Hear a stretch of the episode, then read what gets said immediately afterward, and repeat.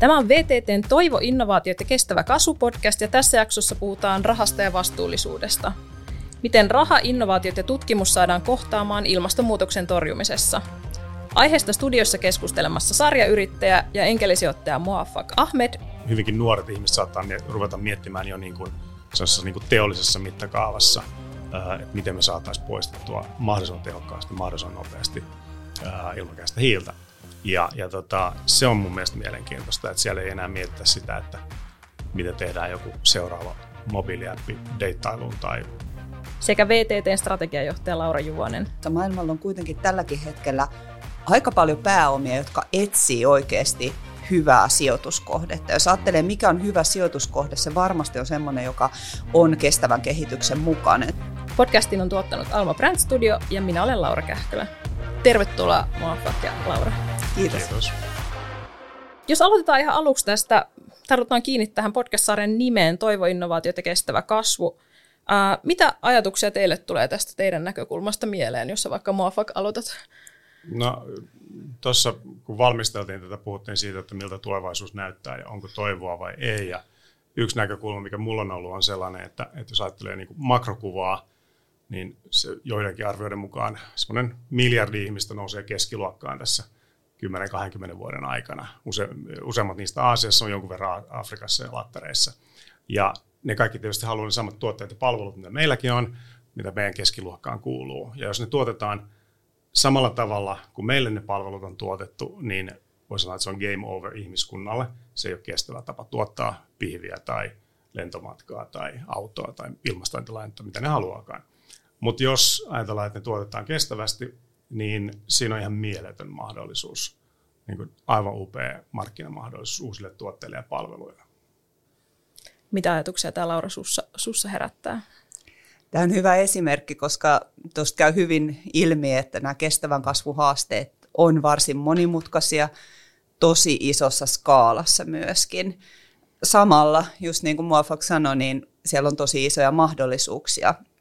Ja tota, mun mielestä se, se toivo tähän tulee siitä, että me pystyttäisiin todella hyödyntää uusia teknologioita, osaamista, mitä ihmisillä on. Siihen me saadaan aikaiseksi aivan uudenlaisia ratkaisuja, että me pystytään tekemään asioita eri tavalla kuin tähän mennessä on tehty. Ja se tarkoittaa vaikka, että materiaalit saadaan kiertämään, se tarkoittaa puhtaasti tuotettua energiaa. Se tarkoittaa myös sitä esimerkiksi, että ruokaa pystytään tuottamaan ilman, että me lisätään hirveästi lisää peltoja ja käytetään enemmän eläimiä siihen ruoantuotantoon. Kaikkea tätä tarvitaan. Mitä vaihtoehtoja tavallaan tulee miljardi ihmistä, niin mitä te näette? Sä sanoit jo muutamia esimerkkejä, että millä sitä asiaa voidaan ratkaista, että he pystyvät elämään silleen keskiluokkaisesti. Miten niin kuin Moafak sun näkökulmasta, mitä ratkaisuja siihen tarvitaan? Mihin asioihin pitää pureutua erityisesti? No mielestäni pitää, siis toki on, on lainsäädäntö ja kansainväliset sopimukset ja tällaiset kansainväliset järjestötkin, jotka voi tehdä oman osansa siinä, mutta äh, kyllä, kyllä se lähtee niin kuin yksilöistä, mutta se, mä sanoisin, että se pitää tehdä niin kuin ehkä positiivisen kautta mieluummin kuin negatiivisen kautta. Siis semmoinen on toki osa jo porukasta, ehkä mekin tämän pöydän ääressä, jotka ymmärrämme, että täytyy vähentää lentämistä tai autolaajamista ja näitä muita asioita, mitä meille koko ajan niin kuin myydään niin kuin kestävän kehityksen niin kuin avaimina, eikä siinä mitään pahaa, mutta mä väitän, että suurin osa ihmiskunnasta ei lähde tähän kärsi ja karsi mentaliteettiin, koska ne sanoo, että mä oon tehnyt hirveästi duunia, mä ansaitsen tämän ja tämä on mun, ja ei se ole mun päästöistä kiinni. Ne on ne muut, ja sitten osoitetaan jonnekin muualle. Niin, niin kyllä se, että positiivisesti eli pyritään tarjoamaan niille sellaisia tuotteita tai palveluita, jotka on tuotettu kestävämmin ja tehokkaammin, tai siis niin kuin ympäristön näkökulmasta paremmin.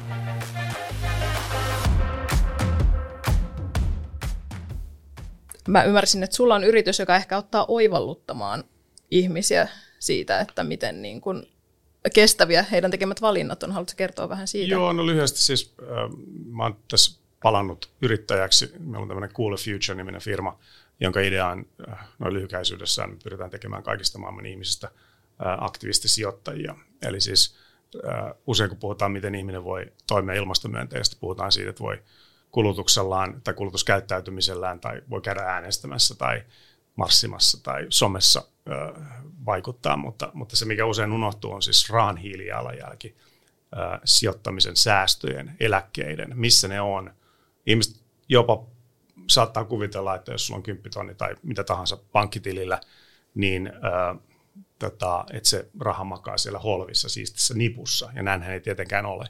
Se lainataan joko hiilivoimalaan, aurinkovoimalaan tai johonkin muuhun käyttöön. Ja, ja sillä on ihan valtava merkitys, mihin se raha menee, mihin pankit lainaa niitä rahoja, mihin meidän eläkerahat menee. Ja me halutaan niin kuin tavallaan, mm, tai siis Cool Future on yksi monista, jotka haluaa vaikuttaa siihen, että miten ihmiset sijoittaa ja miten niiden rahoja sijoitetaan. Te toitte molemmat äsken tuossa ilmi, kun puhuttiin tästä kestävyyteen liittyvistä haasteista ja niiden ratkaisemisesta, niin myös se mahdollisuuden, että se avaa myös mahdollisuuden siihen, että tulee uusi markkina, jossa liikkuu ihan valtavan paljon pääomaa, mistä päästään sitten taas mm. siihen, mistä se pääoma tulee, niin mikä, mikä on sijoittajien rooli tässä ilmastonmuutoksen ratkaisemisessa? Niin siis, siis on, on toki siis sijoittajia, jotka niin kuin minä, joka voi niin kuin osoittaa sormella, että sinä olet sijoittaja.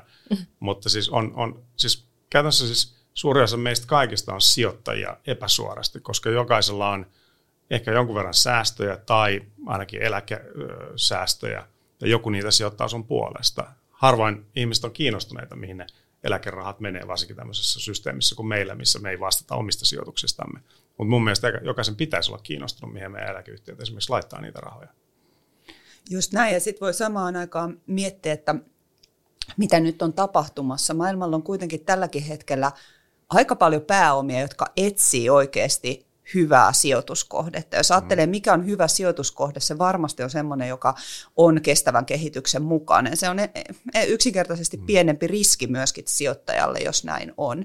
Mutta mä sanoisin, että tällä hetkellä ehkä voi olla vähän niukkuutta niistä kohteista, en pikemminkin, mitkä aidosti on sellaisia, merkittäviä innovaatioita, joilla on valtava skaala potentiaalia, ja sitten siellä olisi sitä kykyä takana, mm. jo, jo, jonka avulla siitä voidaan tehdä globaalia bisnestä. Mutta yes. mut tässä on kyllä siis todella isot äh, markkinat kyseessä. Äh, Suomen teollisuus on tehnyt omat tämmöiset vähähiilisyystiekarttansa, eli tavallaan rakentanut, etsinyt, miettinyt ne keinot, millä pystytään vähähiilisyys-siirtymä toteuttamaan. Ja samalla siinä on katsottu, että mitä ratkaisuja voidaan myydä maailmalle, eli sitä kädenjälkeä, mikä me pystytään tekemään. Ja yksistään niistä tiekartoissa on huomattu, että se on kymmenien miljardien vientipotentiaali, mikä siinä on, jos ne toteutetaan. Ja tämän päälle tulee kaikenlaiset uudet innovaatiot, mitä me voidaan voidaan olla kehittämässä. Ja minusta tämä on nyt sitten iso kysymys, että kuinka me saadaan näitä innovaatioita aikaiseksi ja kuinka ne saadaan vietyä maailmalle, eli myytyä sinne. Mikä on tähän semmoinen viisasten kivi? Mitä, mitä asioita tässä pitää huomioida? No ainakin mun mielestä yksi olennainen, että pitää niin kuin, havaita ja ymmärtää uudet mahdollisuudet. Että siis hiilellä on hinta nykyään. Siitä voi saada rahaa. Jos katsoo vaikka Teslaa, niin eh, eihän se rahaa tee siis tota, autoja myymällä, vaan tota, noita, siis, ja on, on, on muutenkin siis semmoisia, kun mä puhun nykyään tämmöisille nuorille startup-yrittäjille, niin hirveän moni miettii just sitä, että me voidaan ottaa niin kuin esimerkiksi valtavia määriä, siis puhutaan siis niin kuin gigatonneista ää, tota, CO2 niin kuin ilmakehästä. Että et, niin semmoisia, niin kuin, sanotaan, hyvinkin nuoret ihmiset saattaa ruveta miettimään jo niin kuin, niin kuin teollisessa mittakaavassa – että miten me saataisiin poistettua mahdollisimman tehokkaasti, mahdollisimman nopeasti ilmakehästä hiiltä. Ja, ja tota, se on mun mielestä mielenkiintoista, että siellä ei enää mietitä sitä, että miten tehdään joku seuraava mobiiliäppi deittailuun tai hyvien bileiden löytämiseen tai, tai jonkun, johonkin muuhun vastaavaan, vaan että se on, niin kuin, ihmiset on niin kuin olennaisten kysymysten äärellä ja uskon näihin nuoriin hyvin paljon. Tämä olisikin muuten hei, tosi mielenkiintoista, jos me saataisiin tuotu yhteen nuoret, jotka todella etsii sitä, heillä on pallo tehdä merkityksellisiä asioita. Monelle on todella tärkeää se, että pystyisi vaikuttamaan ilmastonmuutoksen ratkaisemiseen, tekemään niin kuin sen oman osansa. Ja sitten jos me saataisiin tuotua niin kuin tutkimuskenttää, sitä kovaa osaamista, mikä meillä on, niin kuin meillä on valtava hienoa teknologiaosaamista, näitä porukoita yhteen, koska me tarvitaan sekä se palo ja halu, hmm. että sitten se joku kova ydin, että se ei ole sanotaan joku appi vaan, mitä kehitetään, vaan sä tarvitset jotain, mikä oikeasti voi ratkaista asioita. Tuotuu näitä, eli tavallaan niin kuin ihmiset plus teknologia yhteen. Hmm. Missä nämä ihmiset ja teknologia kohtaa? Otaniemi voisi olla yksi paikka tai mikä vaan vastaava mm. tämmöinen. Eli me tarvitaan varmaan niitä kohtaamispaikkoja, missä olisi niin kuin erilaisia ihmisiä, että on meillä on valtava hieno startup-yhteisö Suomessa, sitten on opiskelijat, tutkimuskenttä, mutta mä ehkä väitän, että kaikki nämä ihmiset ei, ei kohtaa, saatikka se, että niin kuin eri alojen ihmiset vielä kohtaisi toisiansa. Eli, eli voitaisiko me luoda jotain semmoista, että me niin kuin aktiivisesti tuotaisiin ihmisiä paremmin yhteen, oli se sitten mikä kiihdyttämä yhteisö, tämän tyyppinen, niin, niin joka auttaisi tässä. Siis mun mielestä Aalto-yliopistojen ympärillä oleva niin kuin opiskelijayrittäjyysyhteisö Aalto ES on jo huikea esimerkki siitä. Siis sehän käytännössä ää, niin kuin Aallon niin kuin ne ensimmäiset asiat, mitä siellä syntyi, syntyi jo ennen Aaltoa, eli siellä oli niin Design Factory, jonka, jossa lähdettiin niin kokeile, kokeilemaan just sitä, että törmäytetään niin kuin designereita ja insinöörejä ja kauppatieteilijöitä. Ja mun mielestä sieltä on niin kuin tullut todella mielenkiintoista. Siis kaikki nämä tämän hetken nimekkäimmät niin kuin startup-yrittäjät Suomessa, niin kuin Miki Kuusi tai, tai Kristo Ovaska ja vastaavat, niin ne on käynyt niin kuin sen polun läpi, ollut Aalto ja, ja sitten innostunut yrittäjyydestä ja käynyt siellä piilaaksossa ja sitten todennut, että jotain voisi tehdä. Sä oot, eikö ole Maafak mukana tässä Aalto ESS? Miltä siellä tällä hetkellä näyttää? No siis mä, no, siis mä oon tämmöisenä vanha käkkä hang around tyyppisesti ollut siellä jeesaamassa, kun jos joku on pyytänyt jotain apua, mutta tota, mun mielestä siellä on siis joka vuosi tulee uusi satsi tyyppi, niin kuin nuoria, uh, eli siis se niin kuin startup-yrittäjien tai yrittäjiksi haluavin sukupolvi se kierto on siellä aika nopeeta. Et nyt, mm, jos ajatellaan, että Aalto perustettiin, olisiko se nyt ollut 2008 tai jo niillä main, niin mä väittäisin, että nyt siis se on semmoinen varmaan kolmas tai neljäs sukupolvi meneillään nyt. Et ne ekat oli vaan sellaisia, että on kiva käydä piilauksessa ja niin miettiä, miten voitaisiin tehdä mahdollisimman rahaa.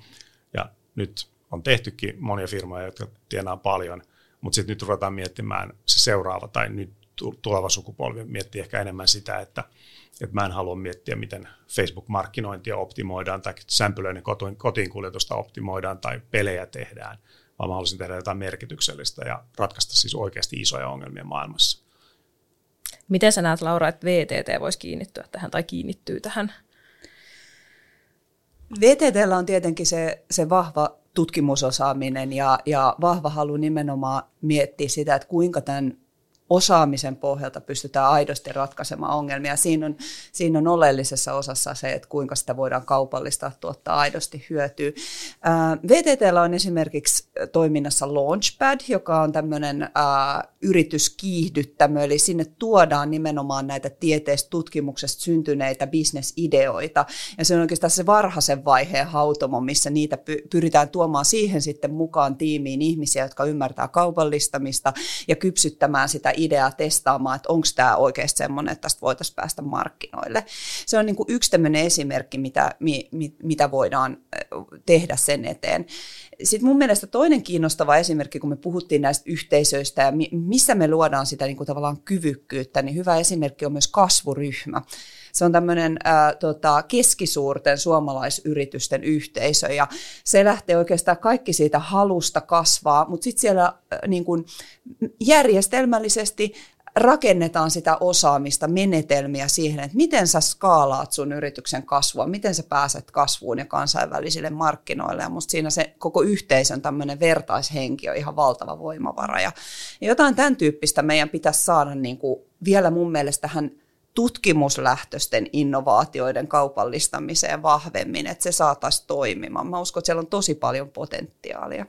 Miten sä Moafak näet vielä sen, sä oot itse enkelisijoittaja, miten se raha vielä tulee tähän niin kuin yhteyteen, tai miten, voit sä avata sun ajattelua vaikka siitä, että, että millä perusteella sä valitset niin kuin näitä kohteita, mihin no. sä lähdet mukaan, tai yrityksiä, mihin sä lähdet mukaan? Mä oon siellä niin kuin ravintoketjun ihan siellä alkupäässä, eli siellä missä on kaksi ihmistä ja idea mahdollisesti toimivasta jostain härpäkkeestä tai, tai bisneksestä. Ja, ja siellä se, se lähinnä keskittyy siihen, että onko nämä ihmiset sellaisia, jotka vois rakentaa jotain isoa. Ää, toki ideallakin on merkitystä, mutta siis mun mielestä ideoita korostetaan aivan liikaa. Idea sinänsä, jos sitä ei niin onnistuneesti markkinoille, niin ei sillä ole sinänsä merkitystä. Se kuka tahansa pystyy ideoimaan paljonkin. Ja, ja maailma on täynnä kaljakuppiloissa – vinkuvia ihmisiä, jotka on keksinyt jonkun asian, jonka sitten joku iso yritys on sitten kaupallistanut ja mäkin keksin ton, mutta ei sillä ole mitään merkitystä, ellei sitä pysty viemään maailmalle. Mutta siis se, että niin kuin sanotaan myöhemmässä vaiheessa sijoittajat katsoo vähän enemmän sitä sitten niin kuin tunnuslukuja niin kuin tällaisia, että onko, ratkaiseeko se jonkun aidon ongelman, josta joku on valmis maksamaan rahaa, eli onko sille kysyntää, onko se bisnesmalli sellainen, että se skaalaa ja, ja pystyykö se tiimi viemään sen maailmalle. Niin, mutta kyllä rahaa on siis nyt niin kuin yllättävän paljon markkinoilla, että, että kun ei oikeastaan mistään saa tuottoa tai se on niin hirveän riskaabelia ja kaikki hirvittää osakemarkkinat, että nouseeko ne enää vai mm. tuleeko ne alas, niin sen takia niin kuin raha kanavoituu myös niin kuin esimerkiksi startuppeihin. Eli venture capital-rahastot on, on varmaan nostanut enemmän rahaa koska, kuin koskaan aikaisemmin, ja, ja myös enkelisijoittajia tulee markkinoille. Et mä uskon, että siis semmoisen ensimmäisen rahan saaminen ei ole kauhean vaikeaa. Se on sitten enemmän se skaalaamisrahan löytäminen, sit kun pitää siis, niin kuin saada siitä vähän, vähän pidemmälle viedä sitä, niin se ei välttämättä ole ihan triviaalia, ellei, ellei oikeasti se, ne numerot ole kunnossa. Mm olisiko niin, että myöskin toi skaalaamisraha, mutta myös se skaalaamisosaaminen joo, joo. on kriittisintä, yes. koska, koska sitten jos ajattelee niin kuin Suomi versus maailma, niin me ollaan, meillä on myös tosi pieni kotimarkkina. Ja on siis paljon yrityksiä, jotka ehkä voi Suomen kotimarkkinoilla kasvaa sit siihen johonkin kolmen, neljän miljoonan liikevaihtoon, mutta se jo kymppimiltsiä siitä ylöspäin on huomattavasti vaikeampaa ilman, että sä lähdet kansainvälistymään. Kun vertaat vaikka Saksaa, niin helposti saksalainen yritys kasvaa sillä kotimarkkinalla siihen kymppimiltsiin, sitten onkin hartioita paljon enemmän. Niin tämä on ehkä semmoinen asia, mitä meidän pitäisi Suomessa miettiä, että miten me autetaan niitä yrityksiä siihen, että löytyisi sitä osaamista, että ne todella pääsee jo varhaisessa vaiheessa kansainväliseen kasvuun? Mistä löytyy sitä osaamista ihmisiä, jotka voi niin kuin jelppaa siinä sen, sen rahoituksen lisäksi? Mm. Joo, siis, ky, siis rahaa saa yllättäen helpostikin, jos se kasvu on oikeasti niin kuin todella kovaa ja silleen niin kuin globaalistikin niin kuin merkittävää. Eli, eli semmoiset saa rahoitusta aina, mutta, mutta se usein tulee ehkä joillekin yllätyksenä, että siis – sanotaan, että tekee semmoista ihan hyvää bisnestä niin kuin suomalaisista mitattuna, mutta, mutta sanotaan, että jos, jos ei ole mm, semmoista miljardiluokan yrityksen potentiaalia siinä tekemisessä, niin aika moni pääomasijoittaja kiertää tai jättää väliin, koska ne haluaa laittaa ne mm, sijoituksensa niihin, missä on niin kuin ne isoimmat potentiaalit. Mm. Ja just tämmöiset niin kuin, ikään kuin keskikokoisiksi jäävät, niin, niin tota, on usein semmoisessa kuopassa siinä. Mutta se, mistä sitä talenttia löytyy, niin uskon, että sellaiset, jotka on ollut töissä vaikka sanotaan nyt Voltilla, Smartilla tai jossain Swappialla tai tämmöisessä, jotka on niin kuin nähnyt sen kunnianhimon, ollut mukana skaalaamassa jotain oikeasti isoa ja tehnyt siis semmoista niin kuin todella kansainvälistä bisnestä. Ja mä uskon, että sen tyyppinen ihminen muutama vuosi siellä – niin mä tiedän monia, jotka sitten on, on ruvennut miettimään joko oman startupin perustamista tai sitten haluaisi mennä johonkin niin kuin pienempään ja, ja aloittaa sieltä sitten lähteä skaalaan sitä. Niin mun mielestä semmoisten törmäyttäminen niin kuin, ö, uusiin juttuihin on, on todella mielenkiintoista ja sit, siinä syntyy usein hyvin niin kuin vaikuttavia tuloksia. Onko se nimenomaan tämä palo, kun sä mainitsit aikaisemmin, että niin kuin nykyään nuorilla on se palo tehdä jotain merkityksellistä, niin onko se myös semmoinen siemen tähän? No on sekin, mutta siis se, sit se on kanssa se, että mitä on nähnyt ympärillä mm. tapahtuvan. Eli siis niin kuin, ähm, kymmenen vuotta sitten niin, niin tota, Suomessa ei ollut oikeastaan startup-kulttuuria varsinaisesti, myöskään ei ollut sellaisia esikuvia. Siis oli muutamia kääkkiä, niin kuin minä ja joku Ahopel, Timo Ahopelto ja Petteri Koponen ja Jussi Harvela, jotka oli niin kuin vienyt firmojen maailmalle ja, ja asunut ulkomailla ja jotain tällaista ja tullut takaisin. Mutta, tota, ö, mutta enimmäkseen se oli sitä, että siis niin kuin isot firmat oli Nokia, eikä kukaan nähnyt Nokia startuppina silloin, kun se lähti. Siis se on sata vuotta vain firma. Ja to, kun taas, jos vertaa Viroa, jossa Skype lähti niin kuin nollasta niin miljardikokoiseksi muutamassa vuodessa, niin Virossa – käytännössä jokainen, joka on teknologian kanssa tekemisissä, tuntee jonkun, joka on ollut duunissa Skypeilla. Ja se on ihan mieletön niin kuin esikuva. Sen takia niin kuin Viron startup-skene on niin kuin, väitän, niin kuin, jopa jossain määrin dynaamisempi kuin Suomessa. Että siellä niin kuin on huomattavan paljon niin kuin mielenkiintoisia firmoja tullut lyhyessä ajassa jo aiemmin kuin Suomesta.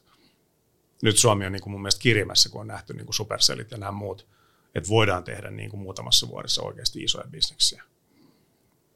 Eikö meidän pitäisikin miettiä, että mitä me voidaan meidän nuorille tarjota, jolla on sitä paloa, halua, mutta mihin he pääsee kasvattaa sitä kykyään ja, ja todella sitä niitä mahdollisuuksia oppia oppii, oli se sitten niin kuin tämmöiset kasvavat, kasvavat startup-firmat, se voi myös olla sitten se niin kuin tutkijapolun alku, missä he saa sen kovan teknologiaytimen, mutta sielläkin pitäisi pystyä niin kuin tarjoa se polku, että se kipinä tehdä nimenomaan bisnes lähtee yrittäjäksi säilyy. Hmm. Tämmöisissä meillä voisi olla niin kuin tosi paljon lisää mahiksi, jos, jos meillä olisi vähän niin kuin erilaisia polkuja, mutta, mutta se kipinä täytyy, täytyy säilyä siinä, että, että haluaa yrittäjäksi ja haluaa mennä sitä omaa, omaa bisnestä kasvattaa. Niin, mutta se, se on mm. myös asenteesta kiinni sille, että, että jostain syystä, en tiedä Suomessa vaan, mutta on, on sellainen, että, että tietyt asiat eivät, eivät sekoitu. Niin kuin, että tieteen tekeminen ja rahan tekeminen on jollain tavalla niin kuin toisiaan poissulkevia. Monet tuntuu ajattelevan. Samoin kuin taideen rahan tekeminen. Ne on, mun äiti on arkkitehti ja hänestä on kauhistuttavaa tehdä bisnestä. Ää, niin tota, jotenkin tämmöiset, että et, niin pitäisi pystyä enemmän niin kuin näyttämään, että on mahdollista tehdä todella merkityksellistä ää, tiedettä ja siitä myös hyvää bisnestä. Mutta mä uskon, että toi on muuttumassa. Mä olin, mä olin tota, sitten on nyt varmaan reilut kymmenen vuotta aikaa, kun mä olin niin kuin arvioimassa tota, Business Finlandille siis tämmöistä, että miten tutkimuksen kaupallistaminen Suomessa toimii. Ja silloin se oli itse asiassa jo vielä niin kuin hyvin nuorta, ja siellä näkyy paljon tätä niin kuin vanhaa, vanhaa ajattelua, että tiede ja, ja kaupallinen toiminta on tosi kaukana toisistaan, ja, ja, ja tota, näiden ei pitäisi niin kuin sekoittua. Mutta nyt mä luulen, että alkaa olla paljon tutkijoita, jotka, joille on merkityksellistä että sillä omalla tutkimuksella on jotain vaikuttavuutta. Ja, ja siis se vaikuttavuus syntyy, kun sillä, sillä tutkimustuloksella tehdään jotain, kun se muuttaa jotain tässä oikeassa maailmassa.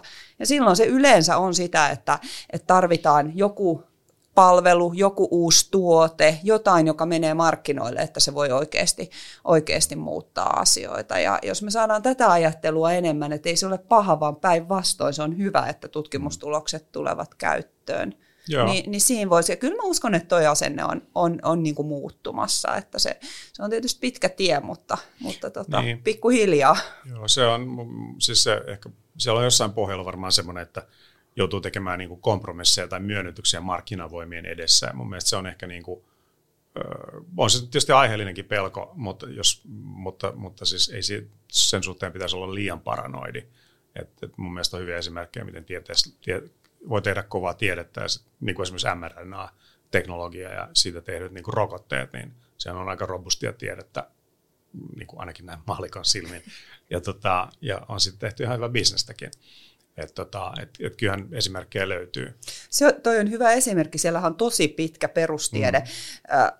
Takana. Sitten sit kuitenkin, kun sä lähdet jotain kaupallistamaan, sun pitää valita tyypillisesti joku yksi sovellus, mi- mitä sä lähdet sitten todella toteuttamaan. Ja tämä voi olla esimerkiksi tutkijalle se yksi vaikea paikka, että sun pitää tehdä se valinta. Ja on meillä jotain kiinnostavia, kiinnostavia avauksia, niin kuin vaikka nyt just pörssiin listautunut Spinnova, joka perustuu nimenomaan siihen tutkimustyöhön, mikä on tehty, mutta mut siinä on potentiaalia, että pystyttäisiin vaikuttaa, että koko globaali tekstiiliteollisuus muuttuisi selvästi mm. y- ympäristöystävällisemmäksi, niin, niin ihan valtava, valtava iso mahdollisuus todella vaikuttaa globaalilla Joo. tasolla.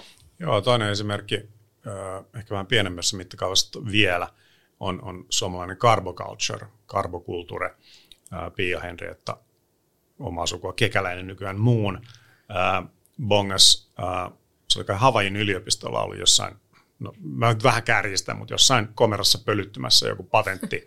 Ja tota, se ää, Pia ää, Henrietta ja sitten muutama muu tyyppi sitten niin kuin lähti viemään sitä eteenpäin. Siitä syntyi Carboculture, joka siis tekee käytännössä niin kuin roskasta rahaa, eli siis maatalousjätteistä esimerkiksi ää, niin kuin kovassa paineessa ja lämmössä tekee tämmöistä biohiiltä, jota voidaan sitten, siis, ää, eli siis on käytännössä jalostetaan siis arvottomasta jätteestä ää, tämmöistä hyvin niin kuin arvokasta. Se, se toisaalta sitoo niin kuin hiiltä ilmakehästä hyvin tehokkaasti ja sitten tota, sitä voidaan käyttää esimerkiksi maanparannusaineissa aineena ja monissa muissa sovelluskohteissa. Ja se on hyvä esimerkki siitä, että miten niin kuin, ö, hiilibisnes tavallaan on, on niin kuin muuttunut ihan muutamassa vuodessa sillä, että sillä oikeasti voi tehdä bisnestä. Jos palataan vielä hetkeksi tuonne alkuun, mä haluaisin, että vielä tiivistätte, tämä kaikki keskustelu on tietysti liittyy siihen, mutta tiivistätte parin asiaan sen, että miten niin kuin teidän mielestä raha, innovaatiot ja tutkimus saadaan kohtaamaan ja työskentelemään tämän ilmaston hyväksi. Haluatko Laura vaikka aloittaa? Mun mielestä tärkeintä on siinä ihmiset. Eli kuinka me saadaan tuotua yhteen ihmiset, joilla on erilaista osaamista, erilaiset taustat, paloa tehdä asioita, kykyä tehdä asioita. Tuosta se kaikki lähtee. Niin kuin esikuvat on tietysti tärkeitä ja, ja sitten semmoista niin kuin sen ymmärtäminen esimerkiksi tutkijoille, että tutkijoiden duuni on samanlaista kuin yrittäjän työ.